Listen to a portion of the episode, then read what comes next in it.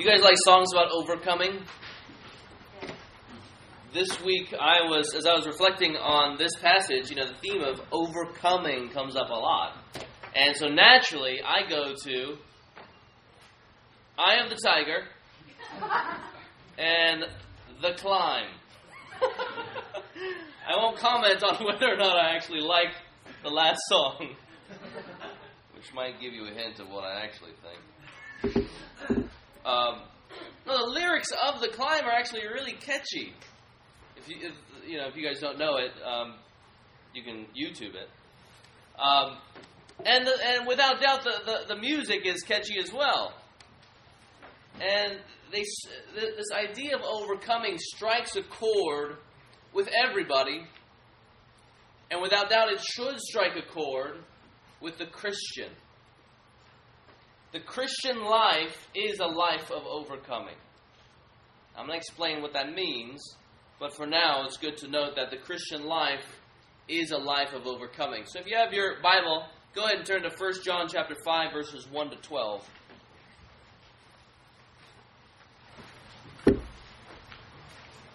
This was written by a man named John. He also wrote the Gospel of John. He also wrote Revelation. And so here he's writing this letter entitled First John. Then there's a second letter, and then there's a third letter. This is his longest letter, and he deals with various topics as he's giving Christians certainties, wanting them to have assurance that what they believe is actually the right thing. And you're going to hear a lot of this certainty, this assurance coming through here in chapter 5, verses 1 to 12. I'll go ahead and read it.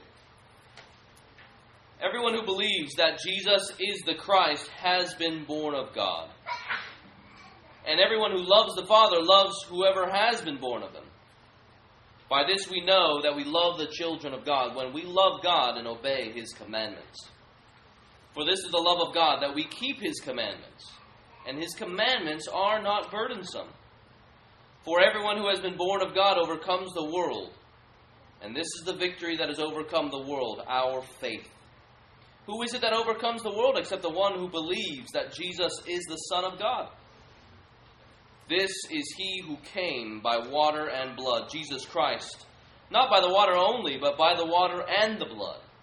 And the Spirit is the one who testifies, because the Spirit is the truth. For there are three that testify the Spirit, and the water, and the blood. And these three agree. If we receive the testimony of men, the testimony of God is greater, for this is the testimony of God that he has borne concerning his Son.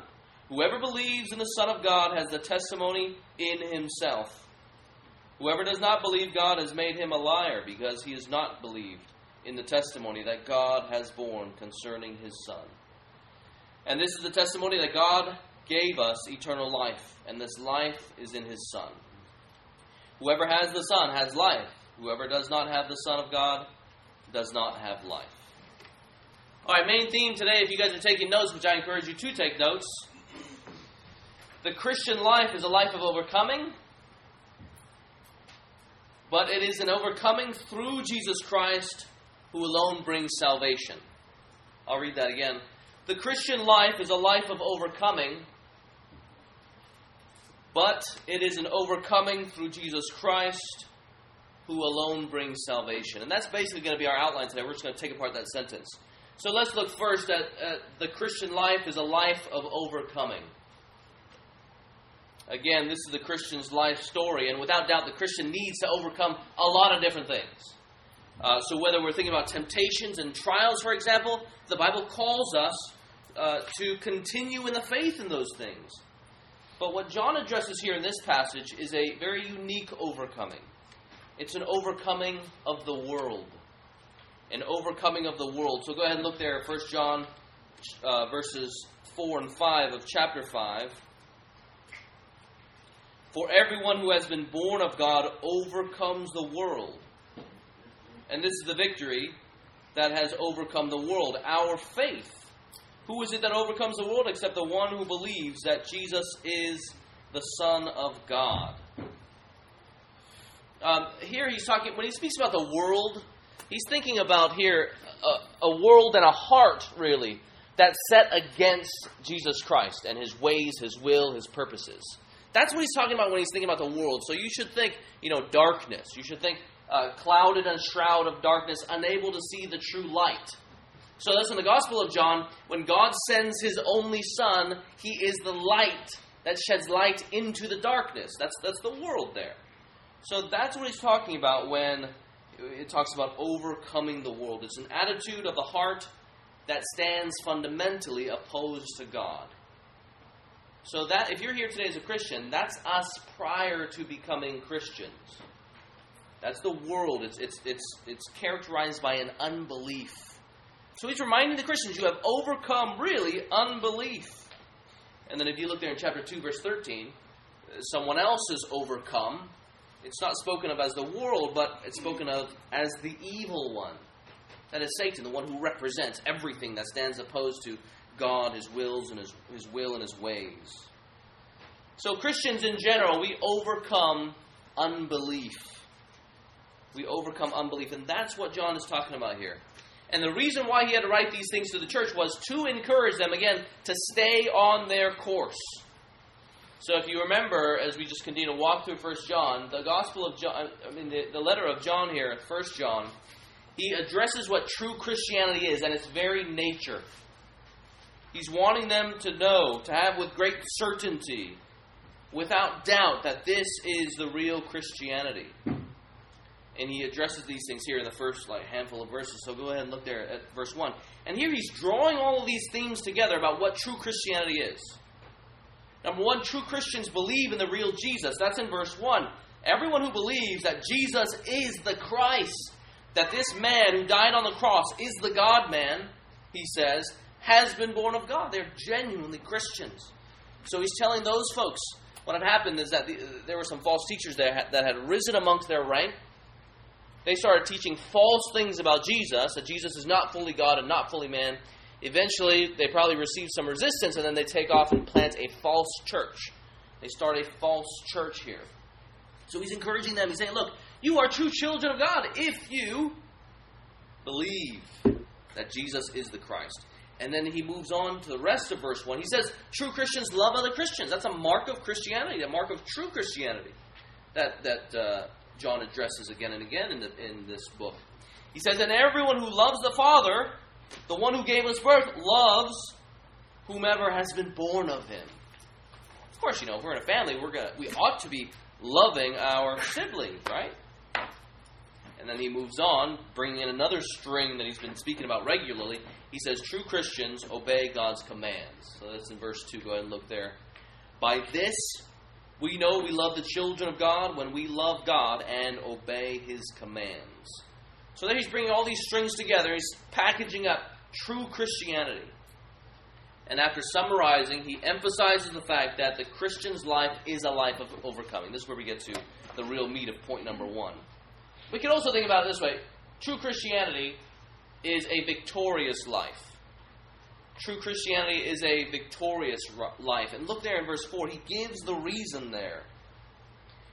He says, Everyone who has been born of God overcomes the world.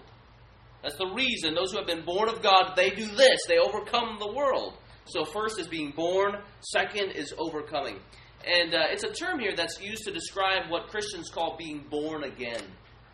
Being born again. Or a fancy theological word is uh, being regenerated born again. And God says that His people are born again when God gives them His very Spirit. And this is what abides in us. Is what lives in us.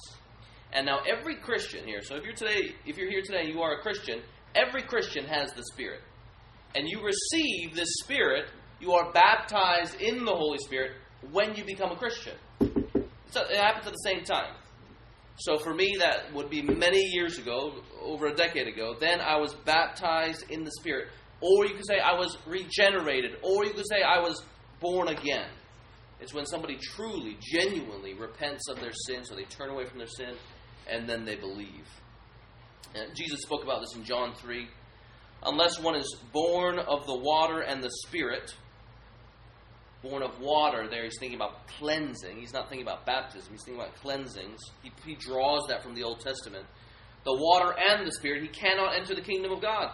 That which is born of flesh is flesh, that which is born of the Spirit is spirit. Do not marvel that I said to you, You must be born again. And then, even if we reach further back, you know, we can reach all the way back hundreds of years before Jesus came to the Old Testament, and we come to Ezekiel 36, 26, and 27. If you're taking notes, you can write that down and look it up later on. It says, And I will give you a new heart, and a new spirit I will put within you, and I will remove the heart of stone from your flesh and give you a heart of flesh. And I will put my spirit within you and cause you to walk in my statutes and be careful to obey all my rules. So, so that's another way of speaking about what God does to the, the person who repents and believes. He takes out their heart of stone, their heart of stone that's dead to God, and He gives them a heart of flesh. He puts His Spirit inside of us, and then it says, and cause you. He causes us to walk in His statutes and to be careful to obey my rules. See, that's causal there. He puts a spirit in us and it causes us to do something. And that is regeneration, is being born again. So then the things that we once loved, you know, we begin look, you know, pre-Christ, we begin looking at those things and we say, "Oh, you know, I just don't really like those things anymore." And so fundamentally, we begin to change, and the Spirit causes us to to love and behold God for who He is and His ways, and then we walk in His rules. So here it says that He causes people to overcome the evil one. They are overcoming unbelief because the reason is God has put His Spirit in us. So imagine your life, or just think back to your life before God found you. Right? Your life was set on certain tracks, like a train. Your life was set on certain tracks before God found you. For example, you think about the way that you sought entertainment, or you know, to blow off steam or something like that. You go to drugs to blow off steam. You go to drunkenness to blow off steam. You go to video games for hours on end while you reject and neglect your family. Maybe binge shopping. I know a number of people who have maxed their credit cards by the time they're 18 because that's the way that they blow off steam. Um, you know, maybe they turn to again and again and again uh, some sort of addiction or some sort of compulsion, even like golf, for example, which seems so seemingly benign. You know, it doesn't really harm anybody. But you can imagine the person who goes to play golf every day for four hours and neglects their family. That actually has significant consequences. So, so God, God finds us. He gives us a spirit. We're able to look back at those things and think, you know what? I actually don't really like doing those things anymore. We begin to think differently about certain things. And God gives us tracks that are of godliness. So once we are on tracks of worldliness, He gives us tracks that are of godliness and that lead to godliness. So, and he sets us on those very tracks, and he says, you know, basically, you know, run. And soon enough, he teaches you more and more about who he is and what he desires, and the way that you view life looks very, very different. Where once you sought satisfaction in, let's say, getting high, you no longer need those things for your world to be okay where once you played video games for hours and hours on end to the detriment of your family, you begin saying, oh, you know what, these video games, while they might be okay and fun, and I, maybe I can play them with my wife and my children, I should never be neglecting my family because of my own selfish desire to, to do these things. Um, so, so things of your old life become less and less attractive. Where you drank to excess Maybe now you desire self control because you love God. And uh, for new believers, if you guys can think back, if you were converted later on in your life, you probably remember a time when you began learning what who God is and what His desires are, and you begin very at the very basics. You know, so what does it mean for for me to use my body in a relationship? Like I'm not allowed. What does God want me to do in terms of sex? Well, the Bible says we go to the Word and we're able to see, wow, God wants us to have sex, actually, but He wants us to have it and enjoy that in a marriage relationship.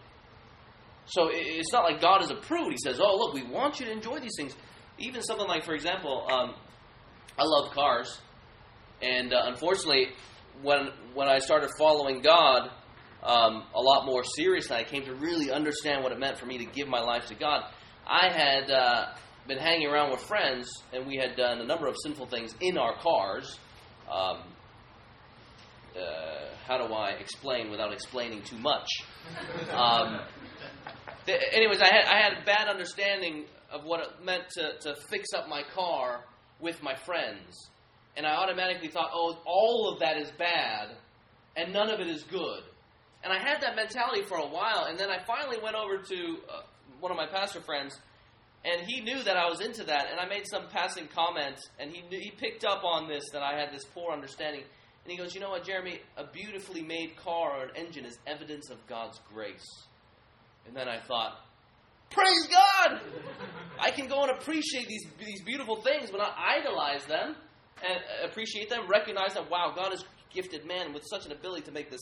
Beautiful thing, this, you know, 16 cylinder, 1,000 horsepower Bugatti. I can just, I can praise God for that.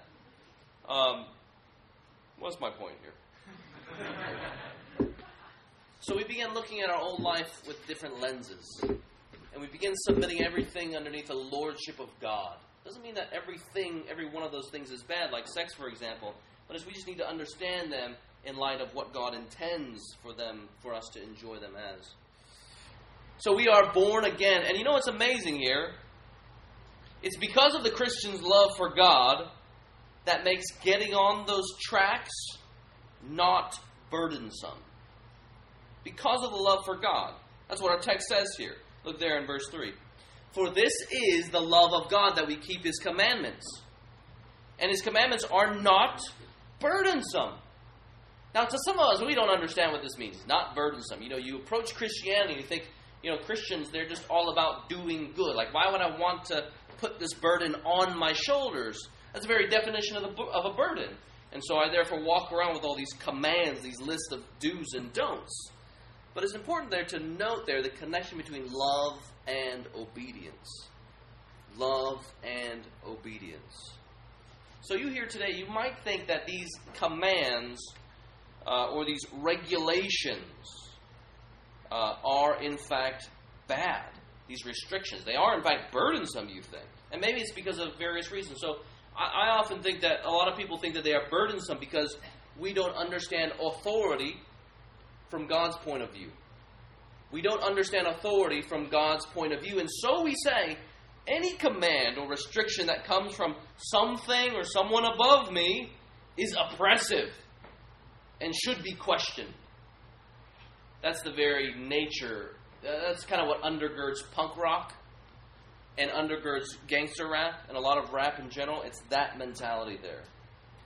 Anything that comes from above ought to be questioned, and they are, in fact, burdensome. They are oppressive. But let me ask you what if, just what if, God is who He says He is?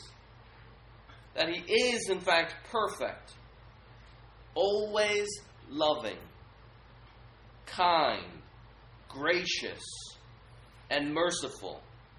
If He is our authority, right? If He is who He says He is, and He really is our authority, then why would we need to question His authority? There, why would there be a need to doubt?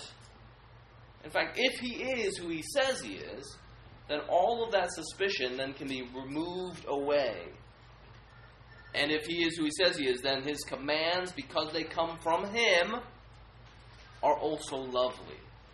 So it doesn't matter what you think about the president now, whether you respect him or not, whether or not you uh, don't respect him and his policies. Um, if you enjoy the president, his person, what he does, who he stands for, you probably are going to appreciate his policies because they are a representation of him. And so it is with God he is who he says he is. And so his policies, or very much his law, as represented here, his law of grace, uh, we, we begin to realize that they also are lovely. That's why they aren't burdensome. Another thing that I run into, maybe we find rules burdensome because we simply don't understand love. We simply don't understand love. And so we end up saying, to love is to accept me for who I am. If you loved me, then you wouldn't give me commands. You'd let me do whatever I want. So, in that case, the rules are burdensome because they get in the way of what I want to do. And we have this understanding, twisted understanding, that love means I don't regulate at all. No one ought to regulate at all. Um, but I don't think this makes sense at all. And so we get this in real life. If we imagine if we had a, a, a child, a teenager who's still living underneath our authority, and we gave him an allowance. Let's say we gave him, for some strange reason, you decided to give him $20 a day. Uh, my parents gave me $5 a day, and that was huge. I could buy, like, you know, five taco snacks um, and eat them all. Um, or I could save up some money and go buy a nice jacket that I had been eyeing. Uh, don't tell my dad that that's what I did. Um, so, that, so, so imagine having a child and you give them $20 a day, and then you go and find out that your child has actually been using that money to go buy alcohol and he gets drunk every single day. Is your love for your child going to change even in the ways that you provide him money? Or would you, as a parent, just say, here's another $20, I know exactly what you're doing, $20, day after day after day after day? No, you wouldn't say that. How would we judge that parent? That we would say that that parent, uh, unfortunately, is probably a bit delinquent, and we would encourage that parent to say, "Look, you know, it's good that you want to give your, your child food. So how about we change the ways instead? Instead of giving cash, maybe you give in a different way." Uh, where you know that he's going to be buying food and you can help him with his addiction. The way that uh, an authority loves a child who's in trouble it ought to change from one thing to another thing based on how that person how we can actually help that person so there it's a poor understanding of love that says love never regulates. I use this silly example often but i think it gets the point across. Because i love my children i tell them not to play with knives. Because i love my children i tell one not to push the other one inside the dryer and turn it on. So love means at times giving regulations and there's nothing wrong with that. We would all say that's a very good thing. That's why his commands are not burdensome, because they are God's commands. Always good, always perfect, always righteous. And they come from him who truly and genuinely loves us. Now, I should say that just because his commands aren't burdensome doesn't mean that we as Christians don't struggle. So if you were to ask me, okay, there are certain commands, how, how is it going when it comes to following them? I would tell you I genuinely struggle. But I'm convinced that in the midst of those struggles, the, the, the issue is not God or His commands, the issue is my heart. The issue is a lack of belief. So, for example, if I'm forced to get hammered because I'm struggling to run away from these problems and I have like, you know, 12 beers right there and I got God, someone might be genuinely tempted to, to get drunk and drown their problems here. But that's because I lack the faith to say and to grasp hold onto the facts of Jesus Christ that He is all satisfying. And so, therefore, I can look even in the midst of the, of the, of the struggle and say, I want to believe in these things. Help me, God, to believe in you. And so, not find your rules to be burdensome. The problem is ultimately with our hearts. And it comes down to a uh, lack of faith but what's awesome is that in the midst of those struggles, we can go back to God, recognizing Him for who He is always loving, always good, always righteous, and His commands are that way too. And then we go to the Word. What does God say about getting drunk? What does God say about serial adultery or whatever it is? Having sex outside of marriage, and so on and so on. So God causes us to be born again. He puts us on tracks that are of God and that lead to godliness, and in so doing, we've overcome the world. Now, if we continue on in the text here, the rest of the verse unpacks what it is to overcome. He says, And this is the victory that has overcome the world, our faith. So clearly, to believe is to have the victory. And faith plays a huge part of Christianity if you're exploring Christianity, it's important to know this. Faith plays a huge part in Christianity. But in order for you to live a successful Christian life, you have to understand what faith is. In order for you to live a successful Christian life, you have to understand what faith is, according to Scripture, and how that helps us overcome the world. Um, you know, I think I think undergirding a song like The Climb is not necessarily Christian faith. I think we all have to acknowledge that. At the end, the girl, the girl singing there, uh, she, she champions faith. You got to keep the faith. You got to keep the faith. But faith is never really defined, right? So, as a Christian, you could import your, all your ideas about Christianity and faith and Jesus into what she's singing, but she herself doesn't sing these things. So, there, I think we're left concluding that what she's saying is look, you overcome the world, the mountains that face you. It's all about the climb. You overcome that by having faith in faith. You have faith in faith, or your ability to have faith. And that ends up leaving us saying, if I just believe enough, if I just have enough faith, then I get the victory over whatever I want. Over this mountain and whatever mountain, I just got to have the faith. You can, with the, this faith, you can overcome the impossible. Now, some Christians, they grab this and they call it a name it and claim it gospel. And if we don't get something like a job or money or out of a difficult situation, then we simply just don't have enough faith. With enough faith, they say, you have the victory, right? I mean, but if we just embrace that type of thinking and we compare it to the Bible, it just logically doesn't make sense. I mean, if we lined up all the saints through Christian history, who would we then have to knock off as people who did not have enough faith? You know, there goes Jesus. If he just had enough faith in the Garden of Gethsemane, then he wouldn't have suffered. If he just had enough faith on the cross, then he wouldn't have died, and he would have received health and wealth. But clearly, here, Jesus moves towards his death, and that was God's intention. Suffering was God's intention, even though God, Christ had all faith. And then what, what, what about the apostles? You know, we just knock off the apostle Paul, knock off all the rest of them because they're absolutely persecuted for their faith. I mean, Paul eventually he was beheaded for the gospel. I mean, how's that for turning the name it and claim it gospel on its head? He knew that believing and preaching the truths of Jesus would get him killed, as it says in the book of Acts. And yet he continued to do it. He looks straight in the fact that he will be bound and turned over to the Romans, and he says, I must do these things. I'm ready to do these things, to die for the sake of Jesus. And he went on and did that. And then, and then what does this name it and claim it gospel do for the rest of Christian history? From the time of the apostles on, uh, I find it to be quite insulting to the martyrs of the faith who have died throughout centuries giving their lives to the gospel. So, you guys ever hear this book called uh, uh, Fox's Book of Martyrs? It's all about how people have died throughout history for the Christian faith. And, and, and Fox writes this book to Christians to encourage us in the faith. And he does that, yes, by holding out Christians who have kept the faith. Um, but it's interesting. It's not as they escaped poverty and death, but as they endured poverty and death. That's why it's so encouraging.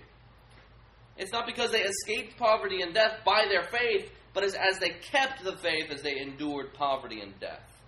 I mean, the, the, the name and claim it gospel and those who teach it, they might as well rename Fox's Book of Martyrs something like, frankly speaking, Fox's Book of the less spiritually mature who failed to understand Christianity and so they died. But that's not the gospel here. How then do Christians overcome? Is because God gives us the new birth. God grants us the very faith we have. That's what it says in Ephesians 2 that faith itself is a gift of God. It's not having faith in faith or faith in ourselves, it's by having faith in Christ. He is the object of faith. And so, as a Christian, you could very much go to, to some sort of teaching that says, look, life is all about overcoming. We say, yes, it is but not because it stems within ourselves. We are actually the very problem. Sin stems from us. And so the solution is not from us. What good would it do to really trust in ourselves if we are the very problem that God takes care of? In the beginning, God created man to be in a relationship with Him and to have faith and to believe in Him, to be in a perfect relationship with Him. The problem is that man turns from God and really believes in himself to say, look, I can do this on my own. I don't need God. And so, in so doing, they earn for themselves judgment, ultimately, judgment in hell. And God says that that is treason for those who turn away from the king it really is applauding the rebellion of the great and only King. And so God, in His grace, saves us by giving us a new spirit, changing our hearts and causing us to believe and causing us to walk in His ways. That's why we overcome. Not faith in faith or faith in ourselves, but faith in Jesus Christ. And that's exactly what the verse says. This brings us to the second point here. The Christian life is a life of overcoming, and overcoming through Christ. It's an overcoming through Christ. Look there in verse 5, and you see why context is so important here. He says, Who is it that overcomes the world? Except the one who believes that Jesus is the Son of God. See, overcoming is linked with belief and belief in certain statements, belief in certain truths, which is exactly what, what uh, Jeremy was teaching us in the equipped class. He was teaching us about faith. Faith is rooted ultimately in facts, in statements, in realities. The fact that Jesus Christ came from God as fully God and fully man to die on the cross for sins. And that's exactly why uh, John has to point them back to right belief. It's because those false teachers were teaching false things about Jesus. And so, where those false teachers were chipping away at the foundation of the church, there John seeks to, to, to establish the foundation, to reestablish and to strengthen it. Jesus is the Christ. But it's not just statements, it's not just data. This is statements and truths about a real person. This is a real person in history who was born, who had died, and then who had rose again. The Christian overcomes not only because God gives him new birth, but because Jesus himself overcomes. Look there in verses 6 to 10. This is John's point here. this is he who came by water and blood, Jesus Christ, not by the water only, but the water and the blood. So it's right there. If you're, if you're wanting to overcome, for the Christians there whose, whose community was being shattered and separated, here he says, Look, you overcome by continuing to believe, as you already have believed. And you look to Jesus. He is the one who came. He is the one who came. This is he who came. They're supposed, they're supposed to have certainty there. Now, when he says water in the blood, that's an interesting phrase. Uh, there's different interpretations that people have put forward. Some people believe that water in the blood means that when the centurion pierced his side when he was on the cross, uh, that the fluid leaked from him, water and the blood. Other people say that water here stands for cleansing, as it does in that Ezekiel passage that I read, and then blood stands for atonement, so God paying the sacrifice for our sins. Uh, but I think context here, in terms of the history, is the most helpful thing in terms of how we understand this water and the blood. To repeat what I've mentioned before, John here, he wrote against false teachers that believed that uh, the spiritual things were good and the human stuff of the earth was bad. So the flesh was bad. So when these false teachers came to this doctrine of the incarnation, they said, okay, God is good, spiritual being, but he, he's going to take on flesh, which is bad? No, that doesn't really work. That doesn't fit my understanding of things. So I'm going to repackage everything. And then, so they say that the Spirit of Christ, the Spirit Christ, descended on man, the man Jesus, at his baptism. That's when the Spirit Christ descended on the man Jesus. So they're two very different people. And then the Spirit left the man Jesus at his crucifixion. So the Spirit of Christ comes down on the man Jesus, and the Spirit rises from the man Jesus over here at his crucifixion. And I think that's what John is talking about. He's saying, look, Jesus really came. Here we have his baptism. He really came. It's legitimate. And then here we have his uh, crucifixion, his sacrifice of atonement. So he's sort of giving the bookends of Jesus' ministry. This is a legit, fully God and fully man Savior that is Jesus Christ the false teachers, they were trying to strip the gospel of the good news, and they were doing that by ridding the humanity from Jesus Christ. Well, in what sense do we overcome if you get rid of the incarnation? What sense do we overcome if we get rid of the incarnation? Jesus clearly enters into the world and takes on flesh. So if we remove the manhood from Jesus, and the gospel, then the gospel ceases to be the gospel. So as I was putting uh, Ellie to bed this week, she said, "Dad, why did Jesus have to become a man?" Great question. So I repeated to her what we men- mentioned a few weeks ago that only man could die for the sins of men, because that's God's justice. But then at the same time, you look at who can actually save, because no sinful man can save. That's why Jesus had to be fully man and fully God, because only God could die for the sins of man and atone for their sins. So you remove the humanity of Jesus, and you're left with something so wretchedly far or mutilated, a mutilated gospel. Hebrews 2 speaks of how Jesus helps God's people in a number of ways. Go ahead and turn to Hebrews chapter 2, verse 17.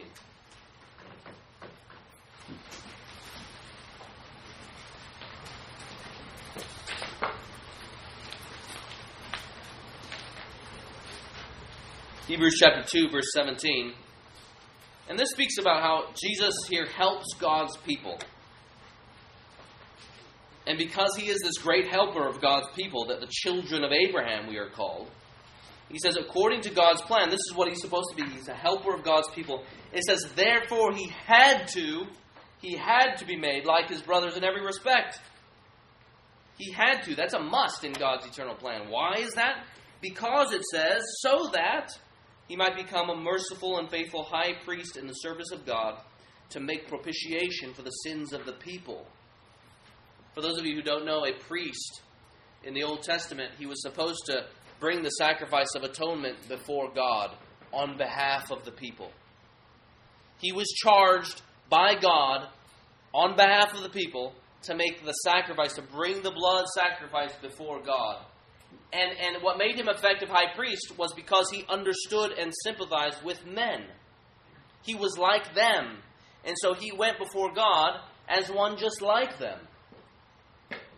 And so here it speaks about how Jesus had to be made like his brothers, that is you and I, in order that he might sympathize with us, identify with us. Of course, not, be, not in knowing our sin, because he's a sinner, but because he understands our plight as man. He understands our plight as man. He takes on, as Romans says, the very likeness of sinful flesh. That's how far he would stoop down to identify with people. And then he goes before God on the cross, carrying all of his people in his train, pleading their case before the Father, just like them. Fully man, but what is obviously so different, he is, in fact, fully God. That's the very reason why God sent his Son to die. It's to die on the cross for sin. So, where we deserve to die and bear all of that wrath, he takes it upon himself so that he therefore can go before the throne on behalf of everyone, whoever would believe in him, so that the Father would give and grant forgiveness to those who actually turn from their sins and believe on him.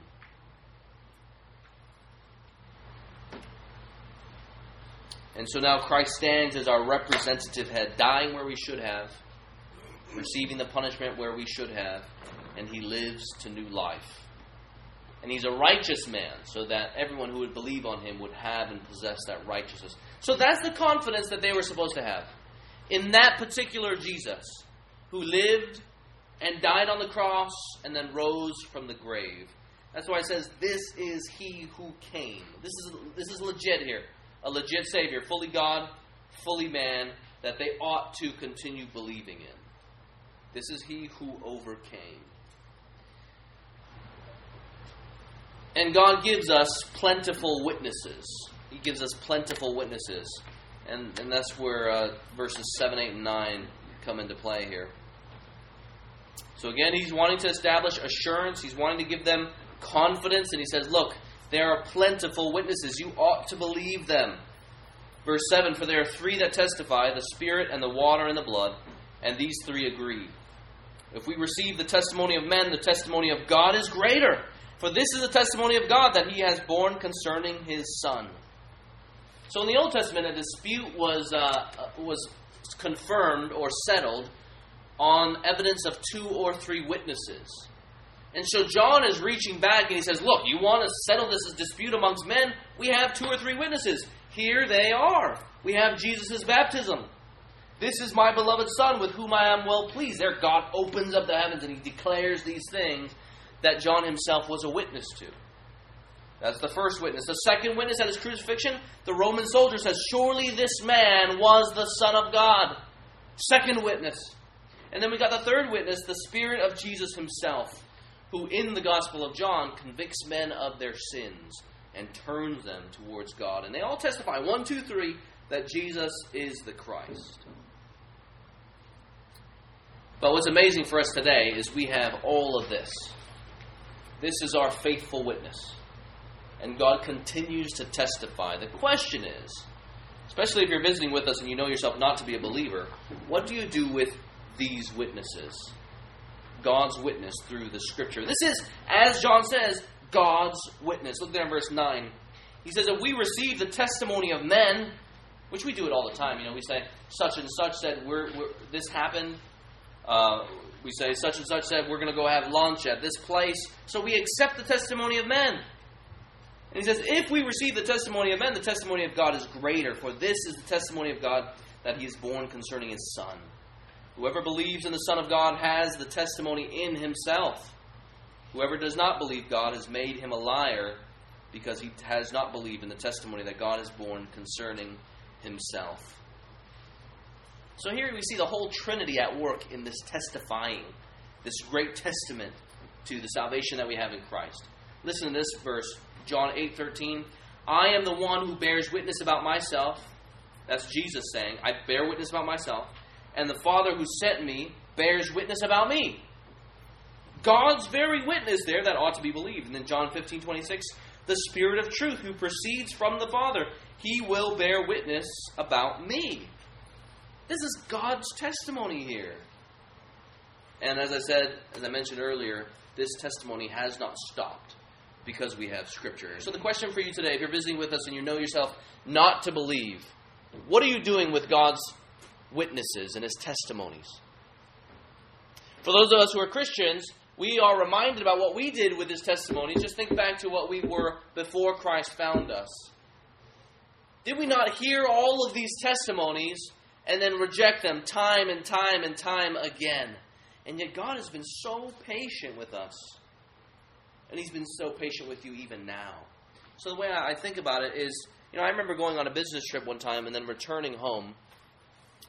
And my family had put this welcome home sign you know, we miss you, we love you sign, you know, the, right in the foyer of our apartment. So I walk in, and here's this magnificent sign. You know, it's huge, and you got the little kids, you know, decorating it and painting it. That's their testimony of love to me. And I recognize it, I appreciate it, I love them for making it. And I acknowledge their love for me, and I receive their love for me, and then I give it back. Um, but this is what we did as we were non Christians. God puts the testimony of his son right in front of us, and we walk into the foyer of the world every single day. And we see it, and we don't even, we ignore it. It goes unrecognized, uncared for, unnoticed. What would you guys think of me if I did that every single day? I walk in, there's this beautiful sign, I don't even recognize it. Or if I do recognize it, I don't acknowledge it. And day after day after day, there stands this sign, a testament to my family's love towards me. And I'm saying, I'm not going to acknowledge it. And my family, day after day after day, they, they tell me about their love for me. And not only that, they plaster other signs up everywhere in the foyer. We love you. We miss you while you were gone. We appreciate stability that we have. We love how you tickle us, you know, etc., etc. So the whole foyer is just covered in these testaments of God's love, or sorry, my family's love towards me. Well, before God found us, that's what we were doing day after day after day, rejecting His testament, rejecting His witnesses. And He just continued to put them up, one after the other after the other, even though we were hard hearted. He says God loves you, He loves the world and sent His Son to die. Christ died so that we might be forgiven. Jesus is the light of the world. Jesus is the wrath bearer that saves you from your sin. And he even gives us testimonies, witnesses of his love to us by our friends' lives, doesn't he? A friend's life changed, and then they say, I changed your friend's life. You want to know why your friend is so loving? It's because he knows me and I love him. And there are people in here who, who are inquisitive about Christianity because they watch and they observe how God changes people's lives. Every Sunday, as you come to hear the gospel of Jesus Christ, you get yet another witness that Jesus is the Son of God. So, friends, if you're visiting with us and you know yourself not to be a believer in Christ, know that God has given you his testimony so that you would believe. Why would you not believe? Why would you go on letting these signs go unrecognized, uncared for? No, brothers and sisters, those of us who are Christians, it is God alone who gives us the birth so that we might understand these signs. And for the non Christian, he calls you to repent and believe because they are plastered everywhere. Turn from your sin, your rejection of him, the great and loving Creator who's made his love known plentifully everywhere, and be saved. There's forgiveness in him, and there is security in him. In him. And if you want to know more about that, feel free to talk to me at the end of the service. I'd be happy to talk to you about the gospel. Uh, it's a gospel that ought to be believed in because it comes from God, who is, in fact, the King. The last point the Christian life is a life of overcoming through Christ because Christ alone brings salvation. That's in verses 11 to 12. Go ahead and look there. This is the testimony that God gave us eternal life. And this life is in His Son. Whoever has the Son has life. Whoever does not have the Son of God does not have life. So here it's to have the Son is to have life presently. And it is, in fact, an eternal life. You know, I know, I know sometimes there are Christians who might get confused about why we call out um, certain teachings like uh, the name it and claim it gospel, the prosperity gospel. It is because here, well, number one, it's biblical. So here, John is calling out false teachers. And so, as a pastor, I ought to as well. But we got to know that, that this isn't just being mean or, or like, you know, we're fighting over turf here. Here, the reason why it's so important is because to have the Son, to have the gospel, is to have eternal life, which means that if you don't get the gospel, you don't have eternal life. That's a conclusion here that's so evident. This is why we preach the good news of Jesus every single week, because ultimately salvation is at stake here. These are not mere opinions, but truth that brings life and salvation, eternal life. That's why John is so determined to write both his gospel and his letter. John 20, verse 31 reads, I write these things to you so that you may believe that Jesus is the Christ. That's his grand purpose. He writes his gospel so that you may believe that Jesus is the Christ, the Son of God, and that by believing you may have life in his name. And then in 1 John 5:13, go ahead and turn there. He says, "I write these things to you who believe in the name of the Son of God." So they already believe, so that you may know that you have eternal life. Meaning that you, if you follow these false doctrines that strip the power of Jesus from the gospel, strip the saving truths from the gospel, you don't have eternal life. That's what's at stake here. The Christian life is a life of overcoming, not because we have faith in faith or faith in ourselves, but because we have faith in Jesus, because He alone brings salvation. And so we say, with many Christians in the past, that salvation is by grace through faith in Christ alone. Now, we get a wonderful opportunity now to uh, think about Christ overcoming as he died on the cross and then rose again on the third day. And in so doing, those who believe are brought together. We are united with Jesus in his death. So we die to sin and our old life, and we go into the grave. That's pictured as he died and went into the grave, so we go under the water. And then, just as Jesus was raised to new life, so he brings up everyone who believes in him, they are raised to new life as well. And we get to see this as people speak about how they uh, about how God found them, and then as we watch these baptisms. Um, so I'll pray, and those of us who are going to be baptized, uh, we can go ahead and get changed, and then the music team will lead us in a song. Let's pray together.